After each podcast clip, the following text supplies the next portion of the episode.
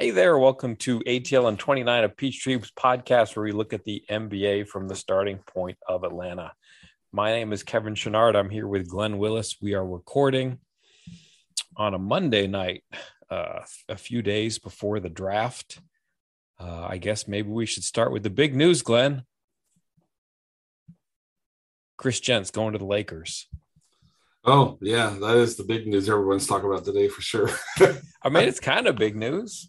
Oh, it's important news. It's There's just no that it's got that. it's gotten buried. It's gotten totally buried. But yeah, I you know we've talked a little bit about the possible impact of moving losing Melvin Hunt last year, throw Marlon Garnett into that kind of space as well, and um, and now Chris Jent, you know, who's been who was with Bud and LP and Nate, and provided that's, some continuity. That's kind of incredible. It is. It really is. But probably speaks to how versatile he is and how well liked he is and how helpful he is and all that sort of stuff. So, you know, I I mean, I, am not super close to the staff and how they're organized under Nate at all. Got a LP was a, a little pretty transparent about that in his, first job, right? Um, but it does feel like he'll be missed. Um, I know people fans on Twitter talking about well, who can we go hire, and you know, when you have a, a ten-year coach like Nate, it's typically to come from someone kind of of his era, you might say, you know, um, kind of reflect some of that. But I personally, I think, I just I have a feeling from from what I've been able to see that Matt Hill is kind of an up and coming coach, and I think if they don't get him on the on the bench on the front row before too long, that he might be a, a loss too, and and uh and I, I I wouldn't be mad if the result was to move him to the front bench and replace yeah, him on the, on the second row. Yeah, agreed. Uh, I, I, think Kevin Huerter will miss Chris Jent a little bit. I mean, obviously, uh, like they they seem like two peas in a pod. Yeah, got along well, and you know he, he did good things. I, I'm I'm nervous about uh, what the offense looks like. But uh, yeah, I, I agree with you on Matt Hill. That would that would be smart to move him to the front. All right, uh, where, where, do you want to start uh, for for real? Um, I so I, about the draft. do you I, want to talk about the billowing clouds of smoke? Like where where do we go? Well, it'd probably be silly to not touch on the all the trade smoke since I mean it's been a it's been a little while since we recorded, but basically everybody who is reporting from Jake Fisher to Shams the Woj now says that I think we should all be prepared for JC to be moved. Um, potentially this week. You know, it, it depends on the construct of the trade. Is if it's something that um, could be fully finalized around the draft, uh, around a, draft based trade. Um, if it's going to be something that can't be executed until the new NBA year after July 1, then uh, we might not find out uh, so so soon um, because we might wait until the team clears cap space you know all all of the kind of machinations but it certainly sounds like jc is going to be on the move. And when you combine that with the fact that um, the math tells us it's unlikely gallo is going to be back it's getting really interesting to kind of think about what they might look like in the power forward position next season. So i i, I know you're probably like me i'm keeping the open mind to see kind of what the what the macro set of moves are, the the collective set of moves are. Um, before I, I react, we've talked about uh, how valuable uh, I think JC is. He's a he was statistically the best pick, and roll finisher in the league last year. Not not really a surprise. That's what he does. That's his strength, his forte, um, and that he he really fits well with Trey. Um, but I think we also know that they, you know, you, and you, I think you were there when Landry spoke today. That there's seems to be oh you weren't okay. Uh, sorry about that. Uh, i couldn't remember. Um, but i think we heard from landry speaking today that defense is a real emphasis and that's not to say that john is an unhelpful defender. I think he offers some defensive versatility that can help in the right lineup construct. Um, but they might just need a lot more defensive punch especially at the three and the four combined uh, where a different kind of construct at those positions collectively um, is something that might have to be recalibrated um, for team building around Trey. And, and, so, you know, we'll we'll see what happens. It's going to be exciting. I think one way or the other, it's going to be ex- exciting. Uh, I have no idea what to expect. You know, are they going to trade for a draft pick that doesn't really kind of fit into the make the roster better right away kind of mold? Um, but you, you, never know what kind of a you know, multi-step process might be in the works. But what, what are your general thoughts right now? And I guess I would go back to uh, I think I probably echoed this sentiment somewhere down the line, but uh, you know, I, I, think he's helpful in certain contexts. I mean, almost every context, but it, but but it varies how much he can be helpful. I think, you know, I think if you're in a conference with with Giannis and and Joel Embiid, that you may come to regret this trade if, if those two teams right. kind of keep a lockdown on the Eastern Conference. I think you know he's super helpful in those types of situations. I think he's kind of underutilized on offense because you know he's playing with Clint Capela and and you know he's a great role man, but you don't really get to use him in that context. I don't really think that we ever really got to see enough of of Collins and Okongwu because Okongwu was hurt when Okongwu got together and kind of got ramped up. Then Collins was hurt. We never really got them in the groove at the same time, which you know, if he if he indeed gets traded, that would be something that uh, I would have liked to have seen before such a decision was made. And you know, I I think I think really though, like you know, the way that the smoke has kind of billowed up on this, you know, that with you know, essentially what feels like the you know, did you get a phone call from the Hawks? Well, yes, I did get a phone call from the Hawks. And then that person, you know, talks to someone and says, well, you know, there's there's more chatter around John Collins because there was, you know, Travis trying to do his due diligence to find out, you know, what he can do. But it just feels like there's some mandate to do something, and that do something may, you know, reflect a financial situation where they're, you know, trying hard to do things, but also avoid paying the tax. So it, it seems like that's that's a, a motivator. And you know, it's I think it's easy to be a little bit wary when that becomes the motivation. Yeah, agreed. Um, and and and also for the period that when JC and Okongwu were both playing, Nate was, you know, as he is, is kind of stubborn about playing Gallo with the second unit, you know. Um, and so that didn't give them kind of much crossover um, in, in, those situations either. Um, where it, it's interesting because JC's rebounding would have been a huge help, you know, defensively, especially.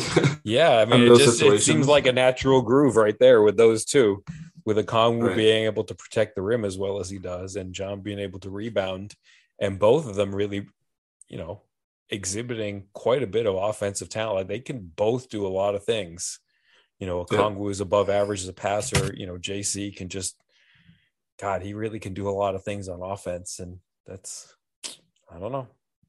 It's tough. Yeah, I, I, wouldn't. I wouldn't want to be to be passing on that before I got a good look at it. I that that's that's where I would be. Yeah, agreed. I, am not. Uh, I said on Twitter maybe a week and a half ago or whatever it was that, in my mind, it's going to be hard to trade JC and improve the roster. I, right. That's gonna. That, there's. it's not impossible. And that's what I had in mind when I was talking about. Well, you know, you you you feel like, you know, that that there's some financial uh motivations behind this, and that that's part of it. Because like if you're just purely looking for value, it's going to be hard to get that. Like it, it, this, it feels like it has to come from something else because you know just value for value, it doesn't feel like you're going to get it. Yeah, and then the, their Gobert noise seems to be shifting more towards Chicago right now. If what we're hearing is directionally reliable, um, Ayton's the Ayton stuff. It's like I've said, like reach like reworking the roster at center doesn't really make any sense to me as where the priority is.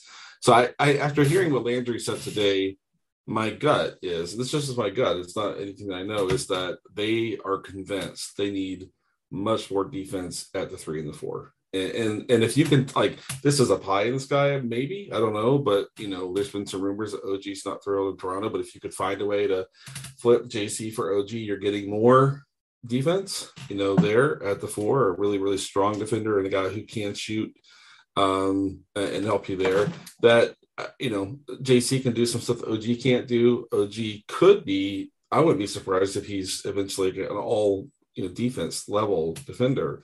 Yeah. Um, and now now they Toronto might be like that's a joke. We're not doing that because defensive wings like that are super hard to come by. But again, Toronto they struggle to. Too. Yeah. Yeah, they do. They have multiple guys like Scotty and Pascal. If you're going to build around them, you know, what do you do? Do you try to kind of force fit Pascal? So we, we've talked about this before, but if, if you could shake someone like that free, I totally get it. You know, absolutely totally get it. Dorian Finney Smith type, even though JC's a better basketball player, Dorian Finney, Dorian Finney Smith, the gap the Hawks have on defense specifically, D, DFS as a as or Dodo as they call him as a plug and play type. OG's plug and play type. It kind of fixes a lot. So I get I get that. And from what Landry said today, uh, depending on how much you can believe what you ever hear from a front office, because they're going to not never going to smartly play you know put all their cards on the table with the media and with the you know public and stuff like that. But my gut is I think they've landed on we have to get better defensively at the three and the four we're going to look to pack our offensive firepower at the one and the two, go that direction, and and we'll and we'll see how that works out. It's not a bad strategy. I, no. I, think it really, I think it fits. Just I don't want to say the way it's played. I, I I'm sort of kind of stuck between the phrase the way the game is played versus the way it's officiated. It's just kind of you know you when when the games get to be really high stakes and and what wins out i mean i think that's that's not a bad bet or or, or a way to go. So you know i, I think that's kind of the way that the rules have have funneled and the styles have funneled and and I, I think it makes sense to do that. Yeah. Yeah. The I mean, my last comment here is i will if he's traded i will not miss hearing people talk about how jc is fully reliant upon trey for his offense while uh, there may be a lot of truth in that, why would you not want to put guys around Trey that can finish the plays he starts? I just it it just escapes me like what how there's any logic to that at all. Like that's a problem. And you know, I know people say, well, we pay him a lot. It's like okay, but he's the best pick and roll finisher in the league, especially when you consider at the rim and the three point line for the position. That's a that's a massive thing to try to replace. You know, um, if, if, that's the way it goes. But if you can really move the needle on defense, uh, you know, I think there's a lot of different ways to build a successful offense around Trey. I'm open minded to that. But man, you better move the needle on defense if this is if this is the uh, way you go in my mind. Yeah. Uh, ready to talk about the draft, or are we missing? Is there is there any other smoke I'm missing here? Not, not I mean, I don't think so. I mean, you know, there's some Capela noise, but I think everybody who doesn't have a center is checking in on center. So I, you know, I don't think there's much to that. So no, the the draft is you know huge this week. Are you excited about it? No, not at all. I'm like, dude, like I, yeah, uh, I don't know. Uh, somebody, I heard somebody a couple weeks ago kind of poo poo the idea that you know fans should be less excited about this draft because you know when he gets into this situation with the hawks he's not going to be utilized. And you know to some extent i don't think that's right. I, I think it's easy to say that you know uh, there's a good chance that the player that they get if they stay at 16 is not somebody who plays a whole heck of a lot this season. So i I don't know. And, you know, another reason not to be excited is just because it's the possibilities are kind of endless. Like I can't wrap my head around, okay, you know, what's going to happen if it's they do something and try to get four? What's going to happen if they do something and try to get seven? Like, you know, it's just what if they just get rid of the pick because they're trying to get somebody else? Like it's just it's so in flux that it's hard to really get a good grasp and say, well, let's uh you know, let's talk about Dyson Daniels for an hour because then you, that might be just a tape you need to fire into the sun tomorrow. for sure. So, uh, do we want to start with if they move up to f- around the four to seven? Like, who do you like? You can go wherever you want. Do you have a guy you, you you is your first choice in that range or at like at four? Four to four to seven. I, I kind of I would say together. four. I I would be in on Ivey. Like I there's I like his I like his basketball instincts. I like his uh he doesn't look like somebody that needs reps to be good. He looks like he has the uh the feel now. Yeah, so I, I'm not quite as high as him as uh, on him as the consensus is. I, um, I mean, this this is going to sound ridiculous because Russell Westbrook is a Hall of Famer, no doubt about that, right? An MVP, um, and play has played a million playoff games and played on good teams. Um, but Russ is not always a constructive player, right? He's not always been kind of that, right? Where everything is instinct you know, when I watch him play, uh, I, I don't know that I kind of see the feel and the read and the processing, kind of all of that coming into play. Um, and that's just how some players are. That I, you know, I don't ever want that to sound like I'm saying a, a, a, person is not intelligent or whatever. It's just that's just kind of the makeup um, that, that's there. And part of that is just he plays so fast. You know, you know that, that that's how that goes. Ja has been that way, and and I think it's great that Ja has landed in Memphis where he is with that coaching staff that has helped him kind of slow down, uh, know when to slow down and how to slow down at times and things like that. But I don't know that Ivey has um, kind of the the ability to kind of play off of a guy like Trey and, and be uh, kind of purposeful and, where he sets up and how he moves and things like that.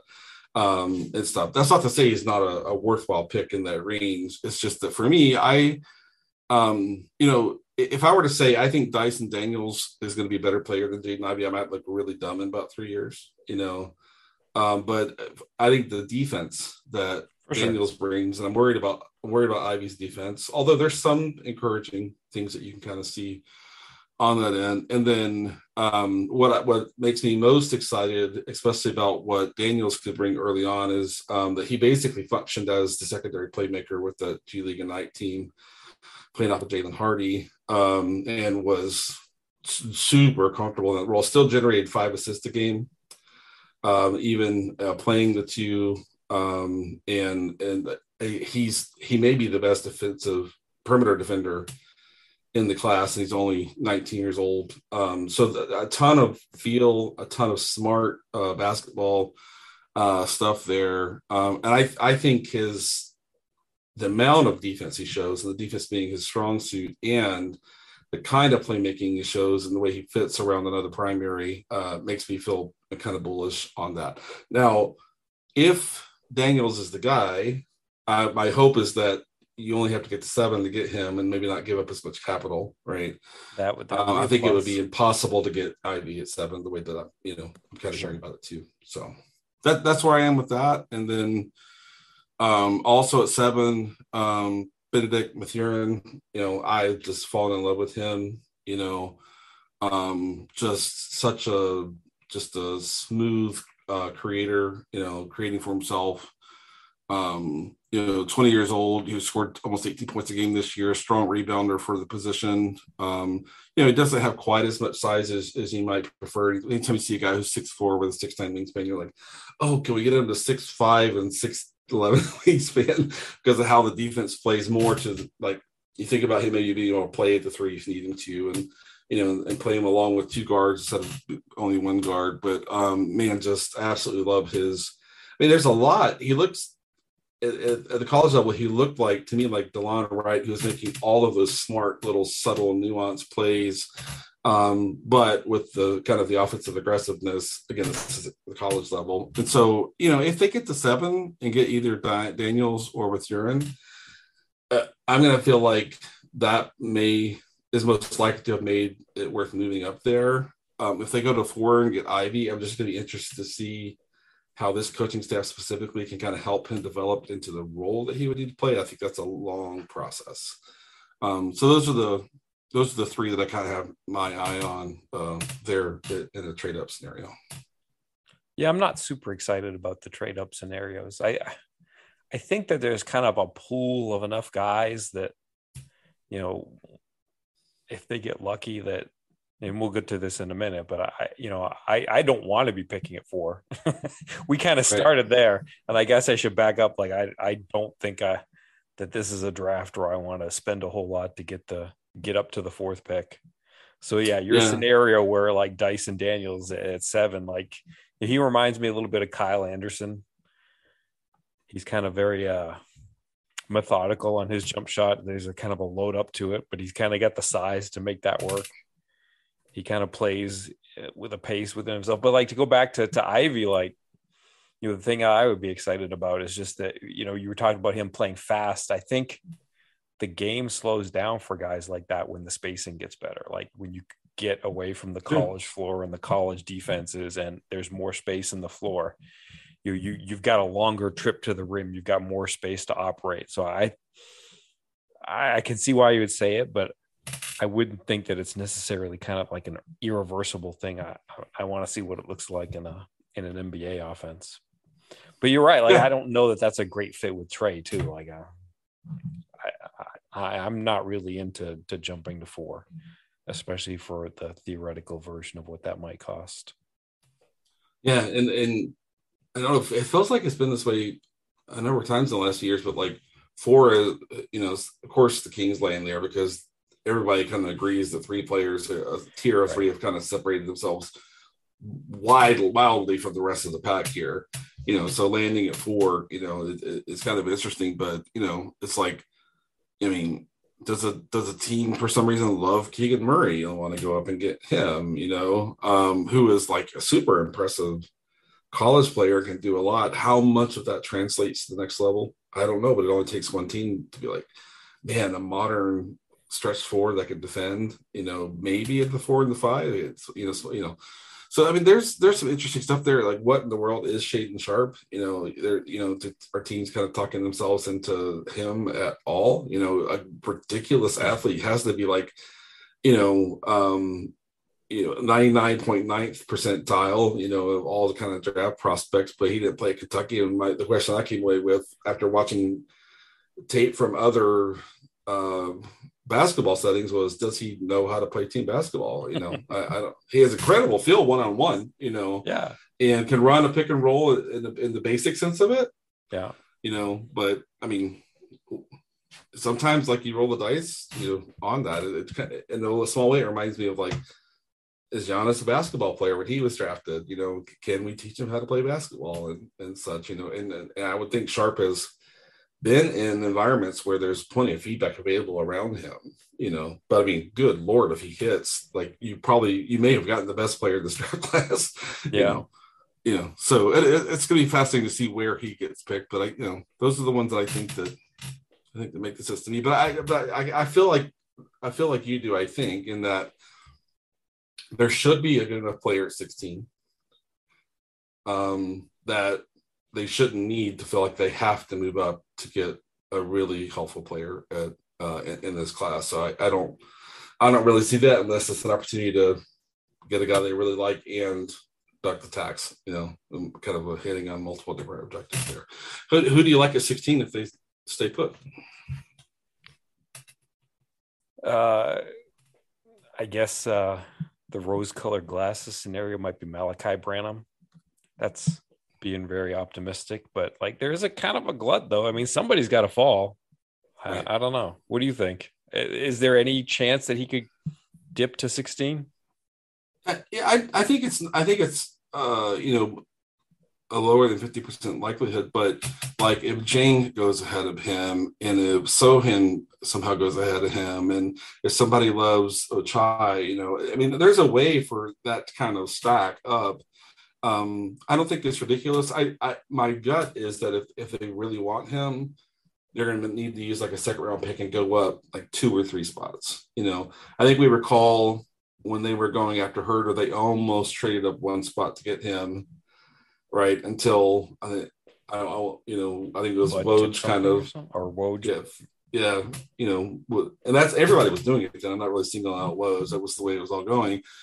Um, but it, it, feels to me he feels a little like that. Like okay, you might have to go up two or three spots to to make that happen. But I, I think that might be worthwhile because I really uh, like him too. What a phenomenal shooter. Um, and you can see him like if Trey has kind of demanded the attention of the defense and created a lot of space on the weak side, him just eating that space up and his, his one-on-one scoring ability, ability to attack uh, attacking a closeout defender in space. He's got every skill uh, you would need kind of in that. And then he showed, um, you know, some some impressive stuff on defense, you know, too. Um, uh, you know, especially for a 19 year old, you know. So I like him too. I, you know, I go back and forth on these guys, but I love Jalen Williams as well.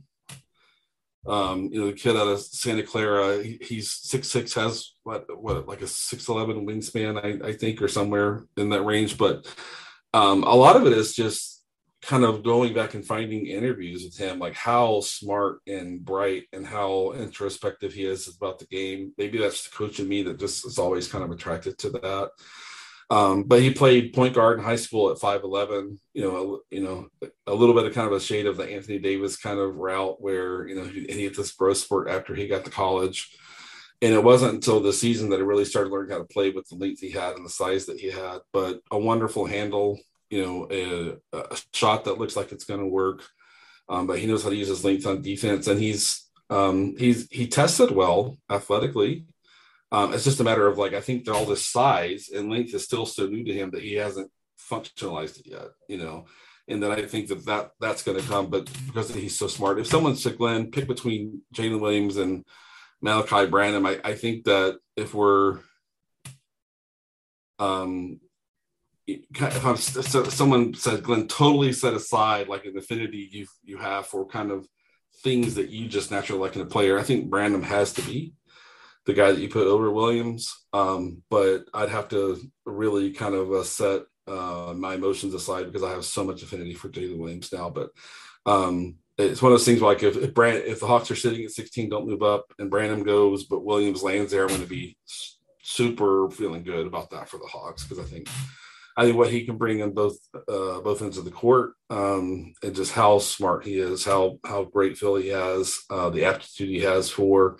I mean, you just hear talk about things like um, letting a defender get too far away from him when he has the ball. There aren't many guys his age that understand that there is such a thing as letting your defender get too far from you, right? You want to keep them close enough to you that you're linked and that you have an ability to go past them once you get a little bit of leverage uh, and such. And you know, Hawks fans can think back to that that Knicks playoff series where they were giving ground, you know, constantly in, in that sense. And to hear him talk about how, oh, I can't let guys get too much space away from me. I've got to keep them closer to me. It, you just don't hear many draft prospects talking about kind of that much nuance. So that makes me excited. But I mean, Branham would be phenomenal too. Yeah, and I those are two guys that I would be high on. I, I think if it came down to somebody like Agbaji, like I could get behind that. Like not super excited, but I can kind of see like where it would go. I think Eason would be the one like he's kind of slotted in that range. I think if they drew him, I think that's just a bad situation under Nate. You know, before I was talking mm-hmm. about, you know, not being excited about a guy that would need reps to get some feel for the game. And like I don't think Eason's ready. He's already 21. He's played a lot of center. Like, you know, throwing him in there under Nate, I think you're just uh, setting up for a guy who's just really not going to be part of the rotation at any point if if he's in there. I, I don't I don't know. I don't know that he has the ball skill or the the feel on offense to make that work. I, I think his ball handling is miles and miles away. Uh, and I think even just decision making in that situation, that's about repetitions usually, right? And to your point, I mean, I think a lot of this matters on what are they going to try to do with Jalen Johnson this year because the reps Jalen Johnson needs to, a little bit depending upon what you do situation. But even if Jalen Johnson's your four and Eason is your three, you can't ask Eason to get reps while Jalen Johnson's in the court. You can't oh. ask Jalen Johnson to get reps. So it becomes a little bit difficult. That's where Branham's more advanced, Jalen Williams is more advanced, So there's you know, it, it, even though you, you that's not going to be part of your plan for your rotation this year, for uh, you know, but you could make progress. You know, I think towards that this year. Eason is so far off offensively, apart from cutting, you know, some of the basic stuff, attacking the rim. Love Eason's uh, willingness to embrace contact at the rim and get to the free throw line. I love how physical he is. So, I mean, some team I think is, is going to do well, could do really well with Eason you know, I view him as kind of a a little bit older um, Jaylen Brown kind of coming in. Jaylen Brown had awful offensive stats at Cal his one year there. Rough ball handling skills. He couldn't he couldn't really shoot it well. Eason's a little older, so he's shooting it a little bit better of late, you know, and things like that. And I love his physicality, but I think it's a terrible development situation uh, for him with with Atlanta. The the other guy that I I'm still trying to decide how you know how I feel about him is EJ Liddell. You know, um, I mean, when I watch him, I'm like, is this the next Paul Millsap? I, I mean that that's the kind of the feeling that I get. You know, he is all over the place on defense. Um, he's he's six five with I don't remember what his wingspan is, but he plays like he's six eight, and he's like so ferocious at the rim. He has such good verticality and timing, uh, and just is so activated on defense all the time. It's I mean, when I'm watching his college team, I'm like, is this like you know some of the Millsap qualities around measuring plays and knowing how to help, knowing how to consume space, knowing how to show up on time, and just a little bit of the you know Rodman kind of dynamic of just being all over the place all the time and disrupting everything. Um, you know, not really sure what to expect offensively. I mean, he scored the ball, you know, well this year, monster rebounder. Um, you know, I so I mean, when I watch Liddell, I'm like sometimes like I got to stop watching him because I, am I'm, I'm going to talk myself into putting him past both Williams and Brown. Right. Eh, but I think a lot of that comes down to realizing how much help the Hawks need on defense and how if Liddell can be a, a guy who can play the three, the four, or the five in some lineups defensively, that would be phenomenally useful to the to kind of the way that they're trying to try to search the roster too. But I don't know if you have opinions on him. I mean that there's a path for him, right? like some some sure. some of these positions and some of these roles, it's like, yeah, that's probably not going to be it. But yeah, there's certainly a path for his skill set with this roster, especially if uh openings occur. Yeah, it depends on how many moves they make, you know, and things yeah. like that. But I mean, it, you know, I he's a guy. If they got him, I'd be like, okay, let's let's view Jalen as a small forward and get Liddell as a power forward, and let's you know let's try to Hunter Liddell, Jalen, kind of mixing it in there as the young guys. You're you know Hunter's coming to year four here, but that you're kind of kind of mixing it up there um, and things like that. But uh, yeah, it's there's I I can't wait to see him in uh, in uh, NBA defense. You know uh, wherever wherever he might land. Um, you know yeah, Sochan, I like. I'm, I'm interesting. I'm interested in kind of you know how does how does he end up looking? I mean, he looks really valuable uh, defensively. Uh, is surprisingly a good athlete. Doesn't have much length to work with, but he has good size to really shoot the basketball. He's a guy. It's like, is he going to go like higher than 20? You know, or is he going to be in that 25 ish range? Because he's, I mean, in so many ways, he's so ready to play right now. You know, um, and then uh, you know, like Jaden Hardy, what do I make of him? Like, you know, how good is he? It's hard. It's so hard for me to to kind of know that. Um, and um, Jalen Duren, who was like, some in some ways he looks like Mitchell Robinson with hands and a motor, consistent motor. You know, someone's going to do well uh, to get him if they can kind of get him in the right. So, so I mean, it's so funny because every year I feel like before I can engage the draft class, I hear like, oh, this draft class isn't that exciting. And then once I dig in, I'm like, no, there's like there's really exciting and interesting guys, you know, here. Better be better be picking one through 19, you know, probably with this class, depending unless, you know, one or two or three teams kind of take outlier picks in that range and then you're good at 20, 21, 22, probably right in there. But uh, you know, I think the Hawks are in a pretty good spot at 16. Yeah, I was gonna say 16 is not a bad spot in this draft. Like it's not I don't think it's an overwhelming draft class, but like 16's like a reasonable spot to pick. Like that's that's really right. Like you say, like you know, it, it feels like around 18, 19 is about when it sort of gets thin. Yeah. Yeah. So I think I think if I if I if I'm forced myself to be really honest and and get my kind of my my affinity out of it for my style of player, at 16 I think it's Branham, Williams, Liddell, and then if Eason's the fourth guy, he's at the bottom for me. And I, it wouldn't surprise me by Thursday if I have one more guy but ahead of Eason because just like you said, he's going to need a ton of development time to get the offense to, to where you need to be. And, um, you know, we'll, it just doesn't feel like what the Hawks have, unless there's more change coming to the roster than, than we think. But that doesn't feel like the direction they want to go. I think they want to have a better team come November or October, I should say.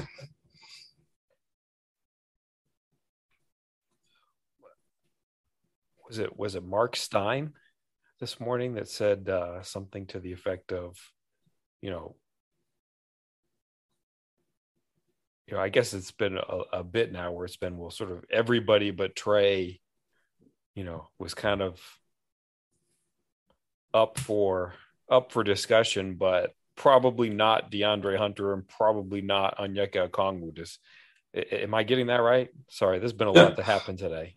Yeah, I mean, and Stein was the first one, right? Um, and then I think I think the other interesting thing Stein said is Clint is a Trae favorite, which I think we need that, but that that might have an impact on things. But I mean, you know, if they have a chance to get Ayton and that's to where they want to go, then you know maybe that's something Trae buys into. You know, I, I don't know, but I think it would take a pretty pretty bold move. But I would I would I, I read it as Okongwu Hunter Trae. Trae obviously is the absolutely not even going to talk for a second about that, right?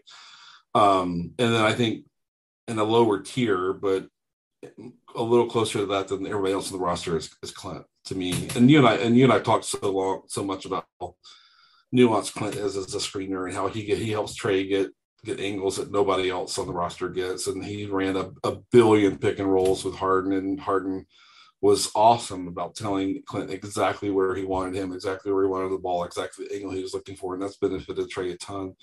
Uh, and I think if they move Trae for someone who doesn't have that nuance, I think Trae's scoring is going to suffer uh, coming in the next season. So I'd be, you know, I, I, I'll say again, I think it's hard to trade John and get better. Doesn't mean you can't have it. Doesn't mean it can't be done. Right.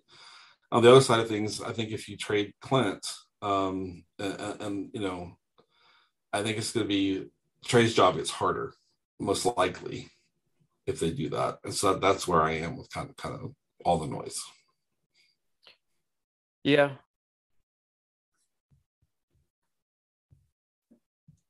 I think you you know life without Clint would get so much worse for the Hawks against certain teams, the Milwaukee's, the Philadelphia's, the Cleveland's.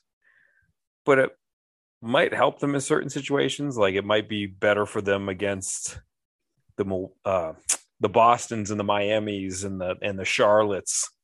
Uh, mm-hmm of the conference if if if they kind of rework things in a new direction. So I don't know. Like if I was trying something different, I would consider that, but it would have to be for the right setup. I don't know. Yeah. Yeah, we, yeah. I, I mean, I, I remember I, I, talked with Brad about Ayton. Uh, I, I went back and took another look at Ayton's season, but like over the weekend because I there was just still noise there.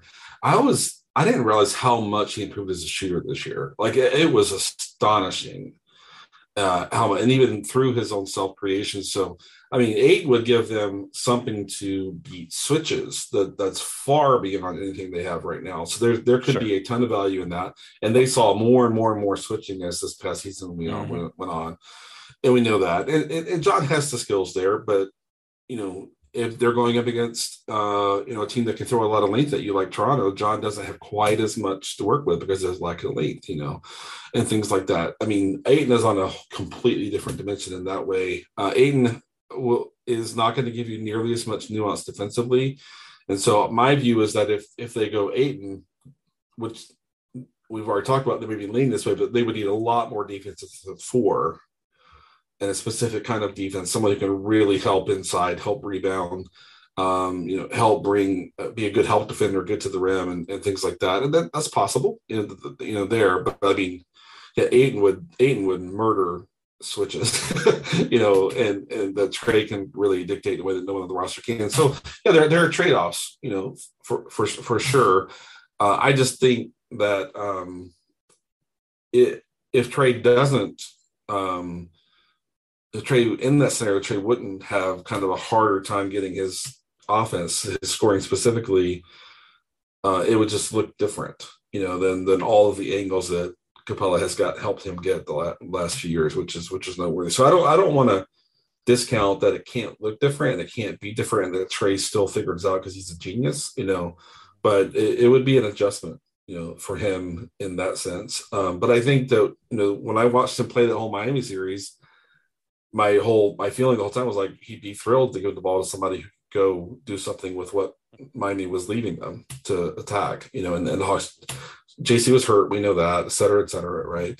But it, like even a fully healthy JC, whatever, you know, Ayton would have would have given them so much more to kind of work with there. So, you know, the thing for me is like, how much does Ayton cost you in that scenario? You know, I have I have no idea, but I still feel like the center is the wrong position to to uh to kind of um uh, retool there on the roster. But sometimes your decisions are driven by opportunity you know, and if the best, you know, kind of uh, change that, that's out there it looks like that, then that's something I think you have to have to think about.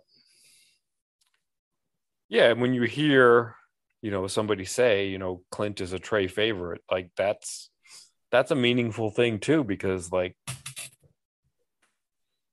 there's no guarantee that you get that with Ayton or Gobert. Like, uh,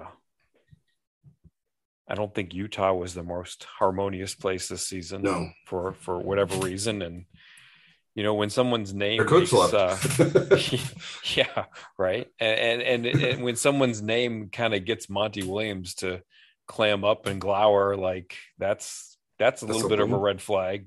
Like yep. that's Monty Williams. like, come on, like I don't know, like that's I don't know. I, I would I would do my due diligence and and uh, getting homework for all of the bases covered in those areas if you're especially with what you're probably going to have to pay to get one of them. That's that's for sure. Um, but there's so many levels of this right? It's does travis feel like he's on the hot seat The travis feel he has one more year to kind of uh, show something whatever that might be right there's so many kind of uh, aspects to this that, that could factor in. And so. I didn't talk about the positive, which is like Clint, like he's a good guy. Like everybody freaking likes Clint. Like, yeah, you know, put it to, to put it in a positive light, like it's helpful to have people like that in your locker room. It is. And that was a, I think that trade was Travis's best move. Um, and I think it helped Trae get to the level as a scorer that he's at now a lot faster.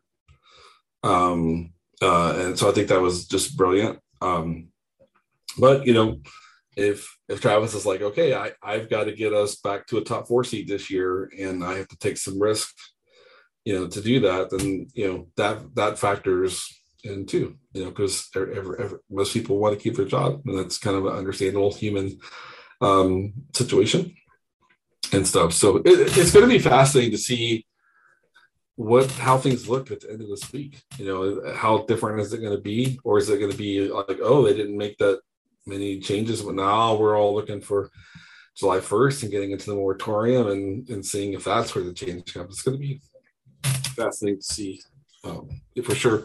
Uh, I'm going to have people mad at me if we don't uh, even at least mention the name of one more draft guy that a lot of Peachtree Hoops folks are. Uh, Johnny Davis. Oh, okay.